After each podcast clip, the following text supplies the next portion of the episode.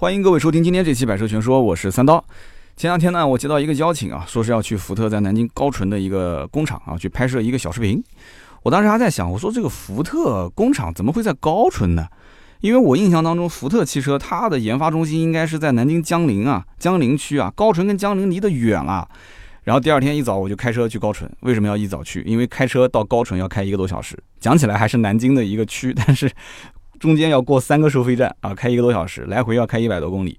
那那天我就开我那威马啊，就顺带测一下，就这个纯电动车高速行驶的电量的一个损耗。前几天我在节目里面也聊过这个话题了啊，感兴趣大家可以回听。那么结果我到了这个目的地，我才发现其实这个地方是什么？是福特汽车的一个测试中心啊，它是一个规模还不算太小的一个试车场。我当时就很惊讶，我说南京怎么会有试车场呢？我当时觉得。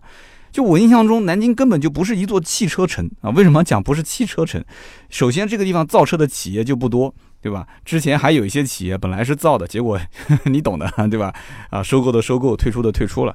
所以我一直认为，就是长安福特，长安福特，福特的大本营应该是在重庆啊，怎么在南京造这么大一个试车场，这么专业的试车场？我还蛮兴奋的啊。那么，南京当地的这个气候其实也蛮特殊的。因为你来过南京的人，或者在这边工作、上学的人都知道，这个地方基本上没有春天跟秋天，只有冬天跟夏天啊。夏天是热得要命，然后突然说降温就降温了啊，马上就进入冬天的状态，所以你不用买秋装啊，不用买。春天也特别短，呃，但是南京这边你说要热吧，它也热不到你说像三沙的那个温度。但你要说冷吧，你也冷不到北边的漠河的这种水平啊！我去过漠河，漠河零下三十多度啊。那三沙那边虽然我三沙本地没去，但是周边城市我去过，也很热。所以回头你想一想，就是在南京这么一个没有秋天、没有春天的这么一个城市，你建一座试车场。这季节方面的变化，我不知道有没有影响啊。但是我其实看到这个试车场，我心里面还是蛮自豪的。那么因为工作的关系，我曾经也去过一些试车场啊，比方说像上汽大众在安亭的试车场啊，包括长城汽车在徐水的这个试车场啊，保定徐水，包括一汽在这个琼海的试车场。那么还有包括像什么黑河啊、雅克什啊一些这种测试中心啊。那么其实我之前去了这些试车场之后，有一种感慨，什么感慨呢？就是说，老百姓他所能接触到的这些商品当中，你想一想，汽车是不是最为复杂的一种？应该是的吧。就是汽车，它上万个零部件啊，整合在一起，它相互去配合工作。我们买的所有的东西啊，包括手机啊、电脑啊、什么 Pad 啊，包括你所有能想到的一些电子设备，其实所有的这些加在一起，我估计它的零部件的总数。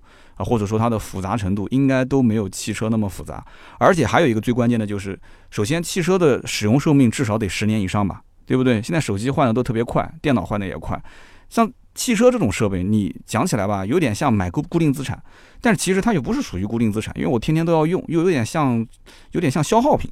但是你说是消耗品，哪有那么贵的消耗品啊？所以这种产品它得寿命相对比较长，而且将来二手车在。进行置换的时候，下面的人还要继续开这种商品，它不能出任何的安全问题啊！我曾经也说过关于汽车的安全问题，它有一些呃，包括什么听音乐啊、喇叭坏了、空调不行啦，这个什么窗户摇不上去都无所谓，它只要能刹得住，只要能开得走，只要能转向，其实这三样东西没问题就可以了，对吧？所以呢，造车这件事情，其实我觉得风险还是蛮高的。虽然说只有这三样东西，但是这三样东西。也还是蛮复杂的，现在纯机械的也越来越少了，很多都是电子控制，所以怪不得我就在想啊，这李书福当年要造车，他哥哥就拼命拦着他啊。我之前不是说过李书福造车的故事吗？说哎呀，我们还不如造冰箱呢，对吧？冰箱多安全啊，对吧？也不会出什么问题。你现在造个车，那车太不安全了。之前还造过摩托车嘛，吉利摩托车，摩托车还可以，毕竟速度不快。你现在造个汽车，那这这很容易出问题。所以呢，当时他哥就不同意嘛，但李书福坚持要造嘛，所以才有了今天。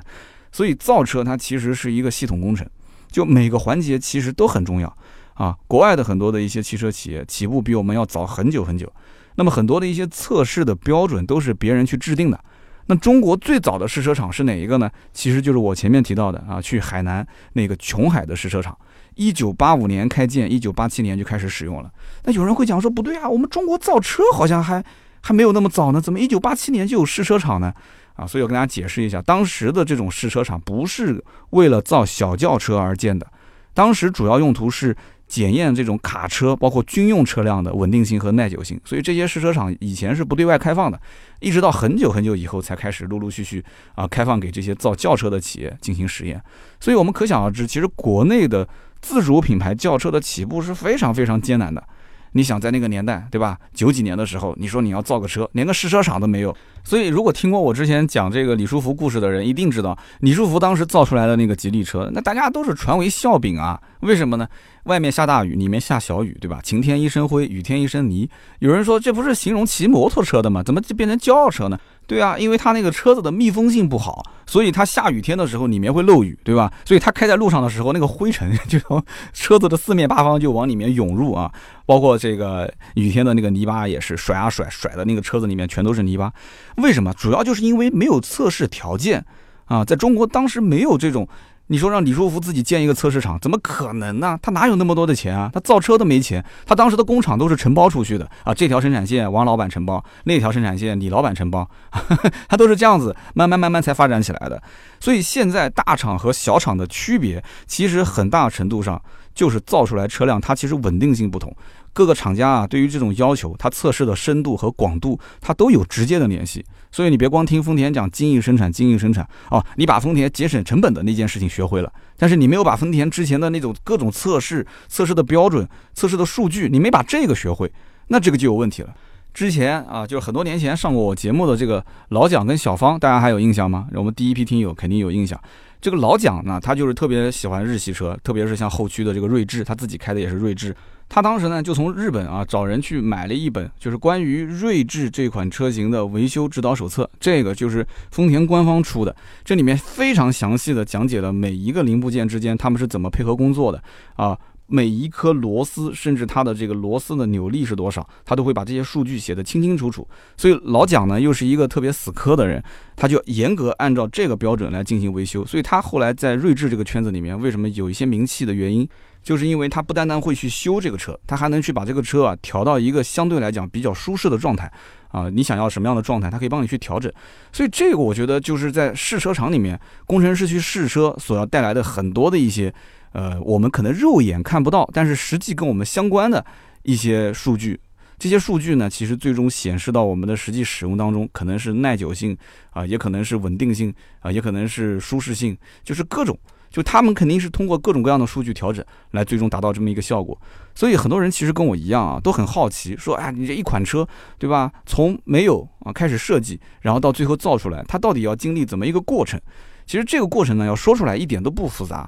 设计师先画个草图，对吧？随便你怎么画啊，你就是反正画的歪鼻子斜眼睛也行。但是你前提是老板得同意造这个车，对吧？世界上也没有说每台车都很好看。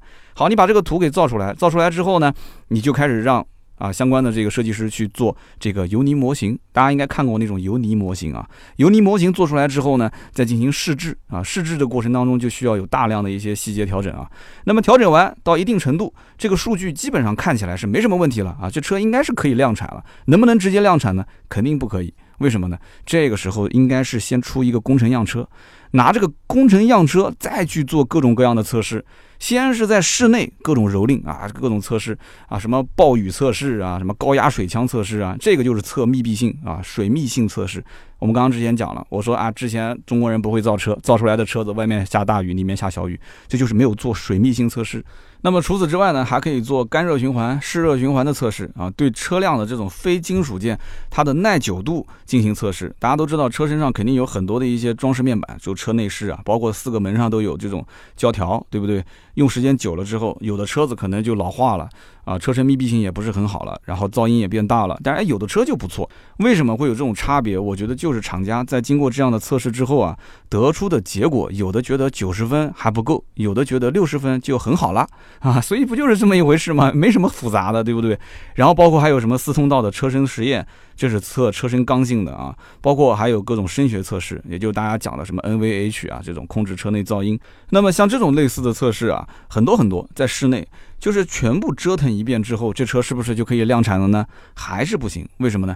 因为你要拉到室外去测试。室外测试呢，也分两步。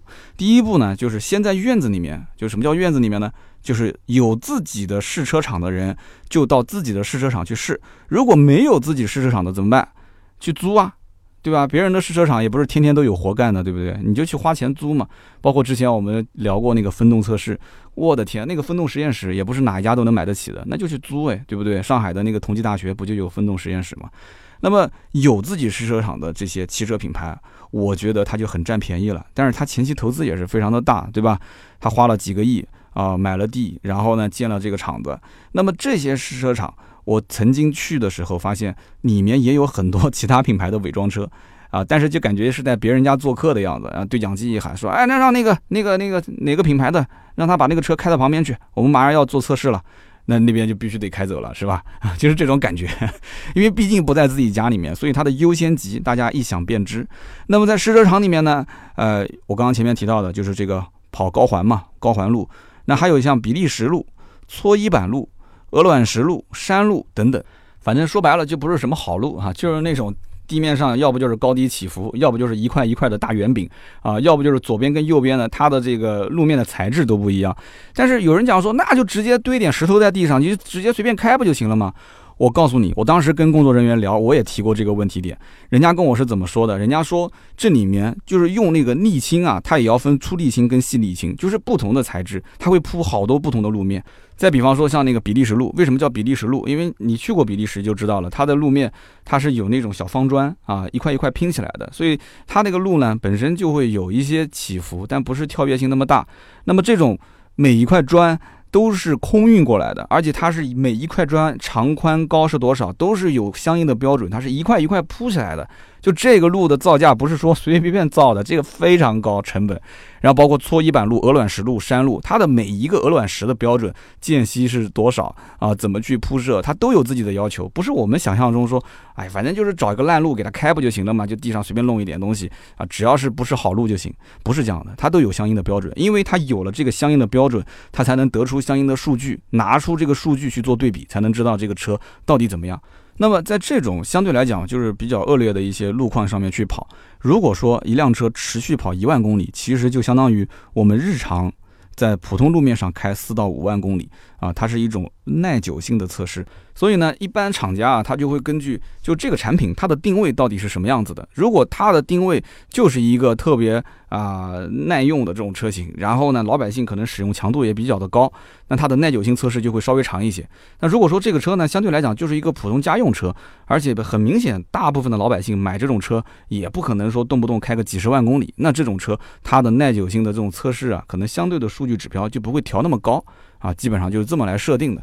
那么大部分的车企其实要去做这种啊耐久性测试，在试车场里面，它一般至少会用三台工程样车来跑。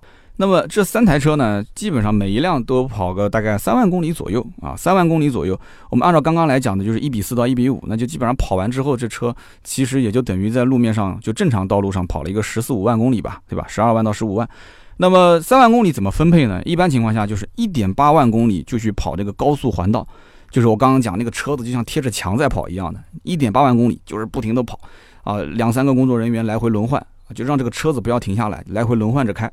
那么零点八万公里呢，是去跑强化路和山路啊，强化路就刚刚我们讲的，就是什么鹅卵石啦、颠簸路啦、比利时路啊，就让他去跑这些搓衣板路。然后呢，山路呢大家都知道的，对吧？爬坡下山，爬坡下山。那么再跑零点四万公里的普通道路，因为普通道路基本上没有什么问题，对吧？就是正常的，就是铺个沥青就在路上跑就行了。那么这三万公里跑完了呢，啊，就基本上算是就是测试场里面的这个实验就差不多了。但是有一点大家要记住了，有一些厂家可能跑的都不止三万，但有的厂家呢可能跑不到三万，这就是跟定位不同啊，它的要求不同，甚至跟它的这个开发成本不同。我估计跟成本也有一定的关系啊，他可能也会去考虑综合考量。那么试车场跑完之后，是不是这个车就能量产？还是不行？为什么呢？大家想一想，你跑来跑去啊，它其实就是在同一个地点做相同的测试嘛，对不对？你如果这款车你只卖中国市场，你就算只卖中国市场，中国本身地大物博，东西南北地形不同，气候不同啊。如果是全球车型，那就更不用说了，对不对？那气候啊，包括这种地形差异都特别特别的大。所以说，场地测完之后，就应该是什么？拉出去。走开放式道路，然后去感受一下这车到底有没有什么问题。这个就是大家为什么经常在路上能看到很多那种伪装车啊，很多的一些谍照，就是这些车基本上场地跑完了，就开始到路面上啊去开放继续进行道路测试。所以整车是要进行三高测试。我相信很多人应该听过三高啊，有人讲说三高，我当然知道了，对吧？这个高血压、高血脂、高血糖啊，那对，那也是三高，但这个不是那个三高。这个三高测试指的是什么呢？是高温、高寒跟高原。我以前节目也聊过。为什么要测高温、高寒跟高原呢？我想大家一听应该就明白了。高温、高寒是最常见的，对吧？夏天有的地方能到四十多度，冬天有的地方零下三十多度啊。那么高原呢？虽然说高原不常见，但是毕竟你像四川的南部，包括西藏地区，那都是高海拔，那都是高原，所以你不能说造一辆车只卖到沿海城市，你不往西部卖，你不往高原区卖，那么就算不往高原区去卖，这个车轮子是圆的。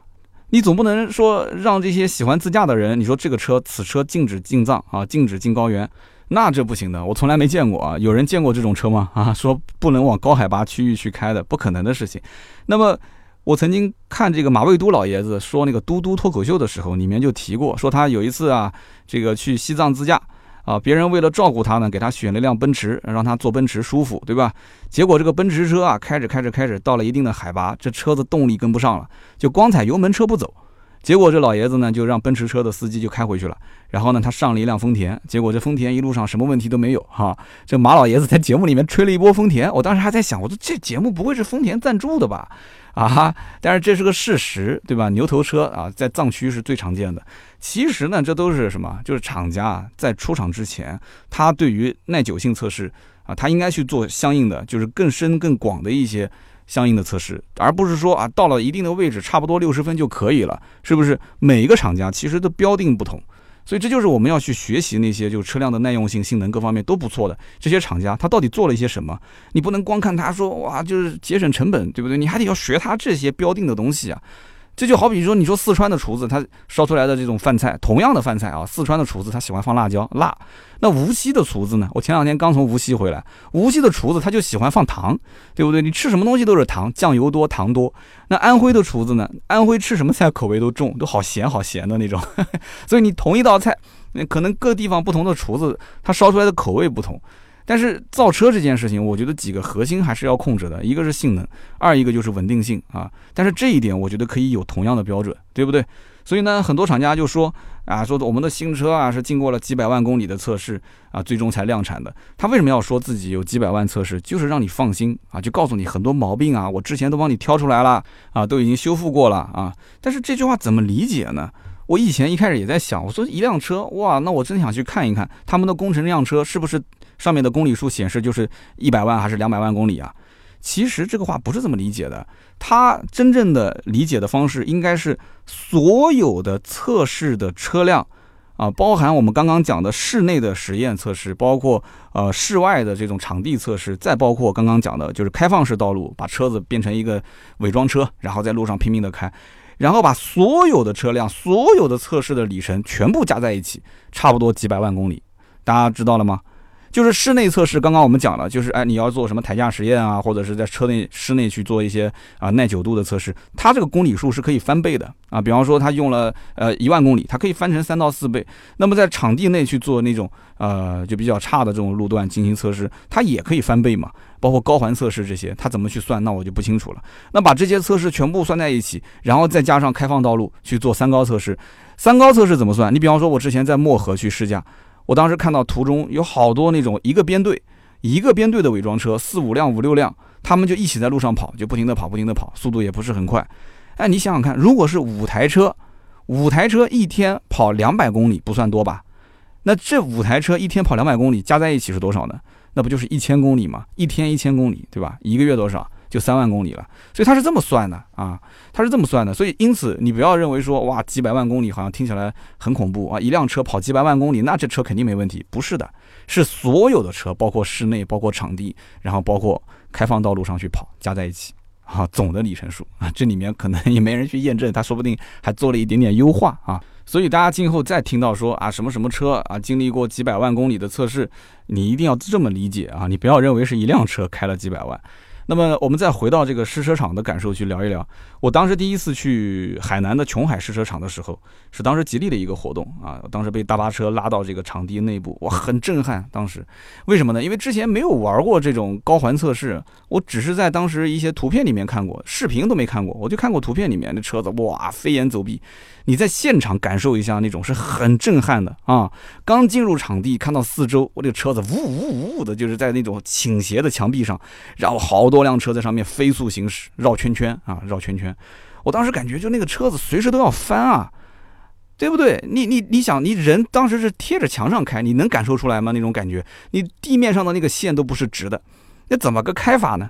对不对？我当时就觉得，我的天哪，这不就是玩特技吗？以前小的时候看，就一个笼子里面，好多人骑摩托车啊，呜呜呜就在上面绕圈圈啊。这个就是高环测试啊。高环测试的全称叫做高速环道测试。高环这个道路上去跑，它是肯定要一定的车速的，这大家都能理解，对吧？那么高环上它的地面有的呢会写上规定的速度是多少。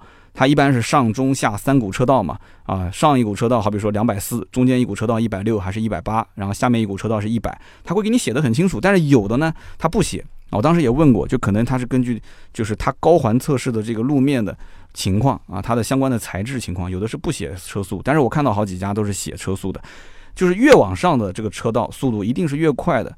南京高淳的这个福特试车场也有高环，但这个高环的测试的整个的长度不是很长，大概也就三千零三十六点六八四，这是官网的数据，也就三公里。那么它的整个这个弯道呢是呈一个半球形的曲面，那么垂直的高差大概是五米，整个的设计最高时速是一百六，一百六十公里每小时，其实不算快啊。所以我当时感觉就这个高环比我在海南这个琼海试的要短一些。最高的这个时速设定也不是很高，为什么呢？因为我当时在保定，就是长城的那个试车场，它的最高时速是能跑到两百四啊，你稍微再快一点点，应该问题也不大，两百四上下。然后呢，海南的琼海的试车场，当时我觉得很长，就是那一圈跑下来都特别长。后来我看了一下数据是四公里啊，四公里多一点。所以呢，我当时跟场地的这个工作人员就聊天啊，我就说，我说这个南京高淳试车场规模感觉不是特别大。而且这个高环测试的这个速度也不是特别的快啊！我说你们自己当时是怎么想的呢？我觉得高淳不缺地啊！我当时不提还好，一提当时那个人就急了，哎，说别提了，说如果当时这个福特的试车场不选在高淳的话，那真的不知道要比这个规模大多少啊！说南京的这个高淳怎么不缺地呢？缺地啊！说就为了这一个试车场，整个高淳未来四年的工业用地全部拿出来给建这个厂了。未来四年的工业用地规划啊，就全部用来建这个。你想想看，它多缺地啊！啊，所以我当时在这个福特的试车场里面，就开着车就在那边转啊，就看各种各样的一些场地去做测试。我当时就发现，我说，哎，今天怎么没看到有那种就是像那个小山丘一样的那个爬陡坡的那种测试？因为我之前去这个保定，就是徐水那边去长城的试车场，它主要帮我们试的就是爬坡嘛，因为它本身长城就是以 SUV 为主。我当时试的是魏派。然后呢，他说今天没有这个项目，其实有这个坡道，但是不在这个位置，在另一面。呃，今天主要是试轿车，轿车你就不需要去爬坡了嘛，对吧？我当时在长城的那个试车场去试爬坡，我跟大家形容一下啊，它一共有三个不同的坡度的，有百分之十二的、十五的，呃，哦四个，还有二十的、百分之三十的。当时长城就带着我们直接上那个百分之三十陡坡啊，百分之三十的陡坡，什么感觉？就是开开开开到一半的时候，半山腰的时候。我当时感觉这个车就要翻了，你知道吗？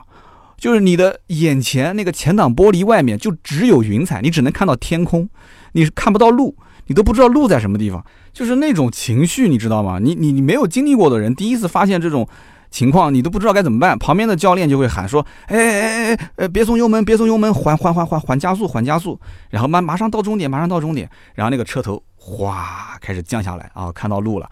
感觉特别刺激啊，包括那个高环也特别刺激。高环到了一定速度之后，它其实车子会自动，也不叫自动吧，就是它车子其实有一个向心力，它会自己控制转弯的角度。你手其实稍微带着一点，就不要打方向就可以了。但是你在高环上面去开那种时速两百四，在高环上面，哇，又不是直线道路，你会很紧张。但是其实不用紧张啊，就一般情况下，高环测试不会让媒体自己来开，但是有的是好像开放也给媒体来开，这个真的是特别刺激啊。那很遗憾啊，因为当天在福特的这个试车场测的都是这个轿车的车型啊，所以就没有去试它的这个四种啊不同的角度的这样的一个长坡道的这么一个测试。那么根据不同的车型的测试需要，其实福特南京的这个测试场啊，我觉得还不一定都能满足，所以它有些车应该还是会送到重庆的试车场再进行测试啊。重庆也会有啊，长安的自己的这个试车场地。我呢是上上周去的这个高淳福特的试车场，我当时回来的时候，我路上就在想，我在想，我说这个福特花了六点八个亿去造这么一个试车场，为什么一点声音、一点图像都没有呢？哎，我自己作为一个汽车媒体，我天天刷汽车新闻。我都没有看到相关的这个报道，而且这个试车场是二零一七年就已经投入使用了。一七年我做自媒体也做了已经三年多了嘛，我都没看到这个相关的新闻。难道就是一个品牌花了这么多的钱去造一个试车场，它就不需要对外宣传吗？我当时就觉得这个很好啊，就应该宣传啊。你一七年就开始用了，怎么一直没看到相关的报道呢？而且你可以开放一下，对不对？这一次据说是第一次对外开放。啊，就是像我们这样的人进去，就是不是相关的工作人员进去测试，而且呃，二十一号、二十二号，福特也会对外开放招募，就是社会的这些就是有需要买车的人，它是一个全系试驾，当然也可以招募一下，就大家如果想报名的话，想去这个高淳的试车场来玩，直接联系盾牌，盾牌的微信你们都有对吧？四六四幺五二五四，你找盾牌报名，去那边玩，有大巴车直接给你们拉过去，不用开车。这是第一次对外开放试驾，我当时去作为媒体去在现场，因为拍视频嘛，我是提前去拍了一点东西。我当时感觉真的是很震撼啊！南京当地有这么一个试车场，但是竟然这么低调，不去宣传，对吧？然后我我我就问他，我说这怎么回事呢？然后那个工作人员还跟我开玩笑，他说那这不就是因为福特卖不好的原因吗？我 真是啊，这个玩笑开得好尬。就我跟现场很多的工作人员也一直在聊天啊，沟通啊，我就发现其实大家都很清楚。就是现在国内的这个福特啊，卖的很不好的原因在什么地方啊？就是他这个场地虽然不对外开放，但是经常会有国外的高层。然后带着国外的媒体到国内，到南京的高淳过来去试车，它是内部的，然后拍一些相关的资料，在国外去进行发售。所以你要是看到国外 YouTube 上面会有一些视频啊，聊福特啊什么的，你看那个背后的场景，你可能会有中文啊。如果是有中文，那这个场景肯定就在南京的福特的这个高淳的试试车场里面拍的。所以呢，这个。我跟他们聊天，我说你跟国外的这些高层有聊过吗？就他们怎么看中国这个市场？为什么福特一直卖的不是很好？他们讲其实很简单，就是福特的国外的相关领导对市场的反应就是不够快，就是很多老外他觉得就不理解中国市场这几年的变化怎么这么快，就是他会认为车这个东西需要搞得那么的花里胡哨吗？需要就一定整个什么大屏，整一个什么语音互动，就一定要联网吗？对不对？他们会觉得说，就我几款产品本身产品力够硬就行了嘛，好开不坏，够用不就行了嘛？为什么一定要就不停的去更新，不停的迭代产品呢？这就是很多的一些，就是可能外国的大企业，他有这样的一种想法啊。我其实很理解这种想法的这种大企业，为什么？往往大企业都是被小企业革命的，对不对？就往往大企业在某个领域，它有了一些就是先发的优势、领先的优势，它肯定就想怎么去固守自己的这个阵地，对不对？让自己的既得利益最大化。那么大企业，你让他去创新。创新不是不可以，它可以有一个小部门啊，你们几个人给点经费啊，你们去创新吧。但是这个创新其实相对来讲是比较困难的，因为它真正的视野里面看到的还是它的那些既得利益。好了，那么在大企业里面有了这一个小小的创新的部门，这个创新部门就会去看啊，市面上有没有哪些跟我们是对标的，他就会发现有一些企业就很厉害，它发展速度特别快，那就汇报给自己的大企业的领导。大企业的领导其实不会在意这些小企业的发展。首先，他一开始看不懂，说他搞的什么东西啊？这，然后他学不会，对吧？最后你就赶不上，就是这么一个概念。所以，大企业往往其实它的内部孵化很多的一些东西，它都是很有潜力的。但是，往往就就是因为他既得利益，他的身上的这个利益越重，其实包袱越重嘛。就是他会觉得小企业你超不过我这种巨无霸。你根本想都不用想，我现在的市场占有量，我的现在的利润的这种，对吧？崛起的能力啊，你根本就不好跟我比。但是，往往真正颠覆大企业的，都是那些看不见的对手啊，都是市场上那种无形的手。我曾经不是说过的吗？索尼是最早发明 MP3 的，但是因为索尼有自己的唱片公司嘛，所以他就不愿意发展 MP3 产业。柯达是最早做数码相机的，但是他因为有胶卷的生意，所以他不愿意发展数码相机。但是事实证明什么？事实证明，改变才是常态，一成不变是不可能的。所以这次去这个福特的这个试车场去试驾，我也是反思挺多的。可能因为这个年纪大了啊，年纪大了，看到一些什么相关的事情之后，都会做一些感悟啊。就我从一个人开始做自媒体，到现在也十多个人了嘛，这样一个团队，我慢慢的一开始是哇，就天天就是更新啊，都有自己的一些想法。到后来我就更希望是系统化的啊，有固定的思路，有固定的模式。那么就像一个流水线一样的去生产内容。那么再到现在，我发现其实流水线形式生产内容，其实又回到以前的这种传统媒体的形式，我觉得不好。所以我现在就慢慢的在寻找一个相对合适的模式和思路。其实这个真的很难，就是你要让它保持变化，但是呢又保持一个相应的不变，就是不变中有变，变中又有不变。我的天哪，你你知道自媒体有多难吗？真的就是，哎，就不说了，就说的都是眼泪。就是现在大家看自媒体的整个生态，它变化其实已经很明显了。从原来的图文，对吧？然后像我做的是音频，然后到长视频，再到现在的短视频，包括还有直播。那很多的一些大公司啊，它都有自己最擅长的领域。啊，做视频做大视频，对吧？但是小公司，他没办法去跟大公司竞争，怎么办？他就去寻找那些可能比较轻又比较能获得流量的东西，所以小视频一下就起来了嘛，包括直播也一下就起来了嘛。这都是小团队甚至是个人去做，但是它的流量池特别大，对不对？很多大公司想去玩这种小视频，去玩直播，他都玩不转，他玩不转。小团队或者是个人，他全心全意、百分之一百二十的精力放到这上面去玩、去发展，他反而做得很棒，真的是这样子的。所以呢，我当时去福特的这个高淳实验场啊，试车场，我去试了这个大概一天的时间吧，我明显能感觉出来，其实福特是想造好车，想在中国市场发力，要不然的话，他二零一七年为什么要建这个试车场？他图啥呢？对不对？但是在现场我也认识到了，就是相关的一些管理层的人就聊天啊。我就觉得，就这里面啊，他可能就是上层领导的这种固化的思想还是没有进行改变，还是要获得自己的既得利益啊，把他的这个长处其实变成了一个包袱。所以呢，我有机会啊，还是要再去一趟高淳，去干嘛呢？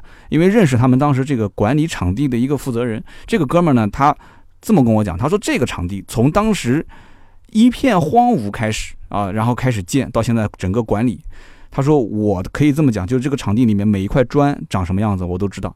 门儿清啊，清清楚楚，所以这场地里面就发生很多的一些特别好玩的事情啊，很多趣事，有机会我来挖掘一下，然后让他呢也可以说一说跟这个试车场相关的一些故事啊，包括让他点评点评全国各地的一些试车场。那么好，今天呢这期节目我们就聊那么多，这期节目的图文版本。那我们会在九月十九号，也就是周四，百车全说的订阅号进行发布。那么大家如果想看图文，也可以前往去查阅。那么如果想去这个福特的试车场去看一看啊，我觉得真的是可以招募一下啊。就是二十一号、二十二号，就是这周六周日嘛。大家如果想去玩的话，这是第一次这高纯的福特的测试中心啊，福特的这个试车场。对外公开开放，这个我觉得应该是，我不知道后面有没有这种机会了。反正这种机会肯定是很难得的啊！大家如果要报名，直接联系盾牌啊，盾牌的微信是四六四幺五二五四。那么南京应该是在市区会有个大巴车集中拉过去，然后结束之后大巴车再集中拉回市区啊，所以你也不用自己开车过去了。你要想开，你自己开也可以啊。那么另外就是九月二十二号呢，啊，这个周的活动真的挺多的。九月二十二号下午两点。我会在南京的一家奔驰店里面做一个小的讲座啊，主要就聊一聊，包括像奔驰 C 啊、奔驰 CLS，包括奔驰的那个纯电动 EQC 啊，我的一些看法啊，也是朋友做的一场活动，然后去帮个忙。这一场小活动呢，我觉得可以做成一个就是小的线下聚会。如果南京地区啊，就九月二十二号礼拜天下午两点有兴趣的，在河西啊，在河西有兴趣来玩的，你可以直接过来。来的人呢，会送一个蓝牙耳机或者是一个奔驰的那个。抱枕二选一啊，我觉得挺好。这个你要想报名，也可以找盾牌啊，盾牌的微信四六四幺五二五四，咱们就算一个线下的小聚会了啊。那么我相信呢，听节目的朋友当中呢，应该也有不少的主机厂的朋友。那么也欢迎大家对我今天节目当中提到的这个整个的新车的试车过程做一些补充说明啊。如果有说的不对的地方，希望大家批评指正。那么也想知道，就大家对于新车的整个的一个品质的问题。就是厂家在测试过程当中，他如何去体现？就这一方面，想听听大家的一些意见。就你怎么看啊？就他到底应该做哪些测试？你平时用车，那为什么你试了那么久了，我还是会遇到这样那样的问题呢？大家也可以提提自己的想法。那么希望这期节目对大家了解自己的车辆有更多的帮助。那么也希望大家多多留言互动啊！留言互动是对主播最大的支持。我们也会在每一期节目的留言区呢，抽取三位，赠送每人价值一百六十八元的芥末绿燃油添加剂一瓶。好的，那么我们看一下上一期节目的留言互动。上一期节目呢，我们聊的是关于爱丽绅混动这款车。那么看到有一位叫做廊坊刀客的兄弟，他说我是纠错小王子啊，我给你三刀纠个错。首先第十分钟的时候，你把这个商场关门说成了商场直播啊。那么第二一点呢，就是三十一分四十八秒，你说奥德赛和爱迪生的燃油版和混动版的油耗的地方，你说错了，说反掉了。那么三十七分十六秒的时候呢，呃，你说只有卖不出去的价格，没有卖不出去的车，啊，这一句话也说反掉了。啊，谢谢，非常感谢我们的廊坊刀客啊，纠错小王子。我希望你以后也多多在我们的节目当中啊，去找一找，就是有没有说错的地方，帮我去纠正一下。上期节目呢，其实呃，奥德赛的这个燃油版、混动版的这个位置，我说完之后，其实心里面有点感触，好像是有说错，但是因为时间方面确实有点赶。那么另外一个就只有卖不出去的价格，没有卖不出去的车，这一句话其实我录了两遍，我当时应该第一遍是对的。但是我想了想，好像有点不太对，又说了一遍，结果第二遍反而说错了，是吧？应该是只有卖不出去的车，没有卖不出去的价格。那天是中秋节的晚上录的，就特别特别的赶，之前也事情特别多。中秋节的前一天才回到家，回到南京，然后紧跟着这个节目的稿件还没写，然后赶紧写稿件，写稿件写完之后就录音，一家人啊，我的丈母娘老丈人。然后我的老婆，反正一家人全都在等我吃饭。那个时候录音已经是六点多了，我当时应该到家已经是八点多了，所以心里面有点着急啊。就是稿件写完之后，我觉得没什么大问题，就开始直接说了嘛。啊，说的时候因为很多都是脱稿，因为因为你稿件写完，你完全读文字也没有意思，对吧？所以你要稍微自然一点，就要脱稿。所以老子当时转的特别快，左边在想着一家人在等我，右边在想着我今天节目得赶紧录完。希望大家多多见谅啊，实在抱歉，感谢啊，廊坊刀客帮我纠错。那么下面一位呢？啊，这一条的留言点赞是最多的，他是兔子也爱吃包子。那么他说听三刀的节目已经三年了，每天晚上都是听着入睡啊。那么节目当中呢，这个不管是特约还是常规，我觉得都挺不错的，挺爱听的。上一次中芥末绿是一年前，那么刚刚当时入了一台呃二手的思迪啊，一日本田，终身本田，本田好像带一种吸引力。他说好，其实这条留言主要是为了要芥末绿，说了半天，我懂我懂我懂，其实没关系的，因为他本身是本田车主对吧？然后也挺应景的。我们当时那一期聊的是爱丽绅嘛，那么我看兄弟们也挺支持他的，我这个氛围我觉得挺好的。那么这条留言呢就选中啊，兔子也爱吃包子，恭喜你。那么下一条留言的名字叫做“高手来了”啊，蛋糕的高，高手来了。他说我呢在其他节目当中听到了《百车全说》，当时呢那个主持人说，呃，在喜马拉雅上面有两个头部的汽车类的节目做的还不错的啊，就提到了我的节目，还有钉钉的节目。那么非常感谢，我觉得真的在同行当中啊，去夸同行这件事情是非常难得的。特别是在视频行业当中啊，我觉得视频行业基本上，你说同行跨同行，这基本上想都不用想啊。但是音频还蛮团结的，我觉得音频当中应该很少有说两个主持人之间互相撕的，很少。就大家可能本身这个行业就特别的不景气，我想用不景气，我也不知道这词对不对。就是音频行业好像就不是一个汽车的。这个金主爸爸充值特别多的一个一个行业，就是做的是活儿很多，其实也很辛苦，但是呢，相对来讲收益要小很多。但是我觉得这可能跟每个人的这种特性有关。你比方说我，我特别喜欢说话，我就不适合镜头语言，但是我就适合音频。哇，我拿一个话筒，我对着一面墙，我能说一个小时，说的还很嗨。那有的人受不了，说个十分钟就不知道该说啥了。所以这个呢，可能跟每个人性格有关。他。可能就是我就是个驴子，我天生就爱拉磨，对吧？你就是一匹千里马，你就应该天天去去送货，对不对？所以大家就不一样，我觉得。所以呢，就听到有有同行夸我，其实还挺开心的啊。同行夸我真的是很开心，对不对？所以这个呢，我觉得主播也不是一个圣人，也不是一个完人，大家都是互相学习的过程。我每天看大家的评论区，我其实也学到了很多的东西，都是在共同进步。然后呢，这个高手来了，还说了一段关于自己的选车经历啊。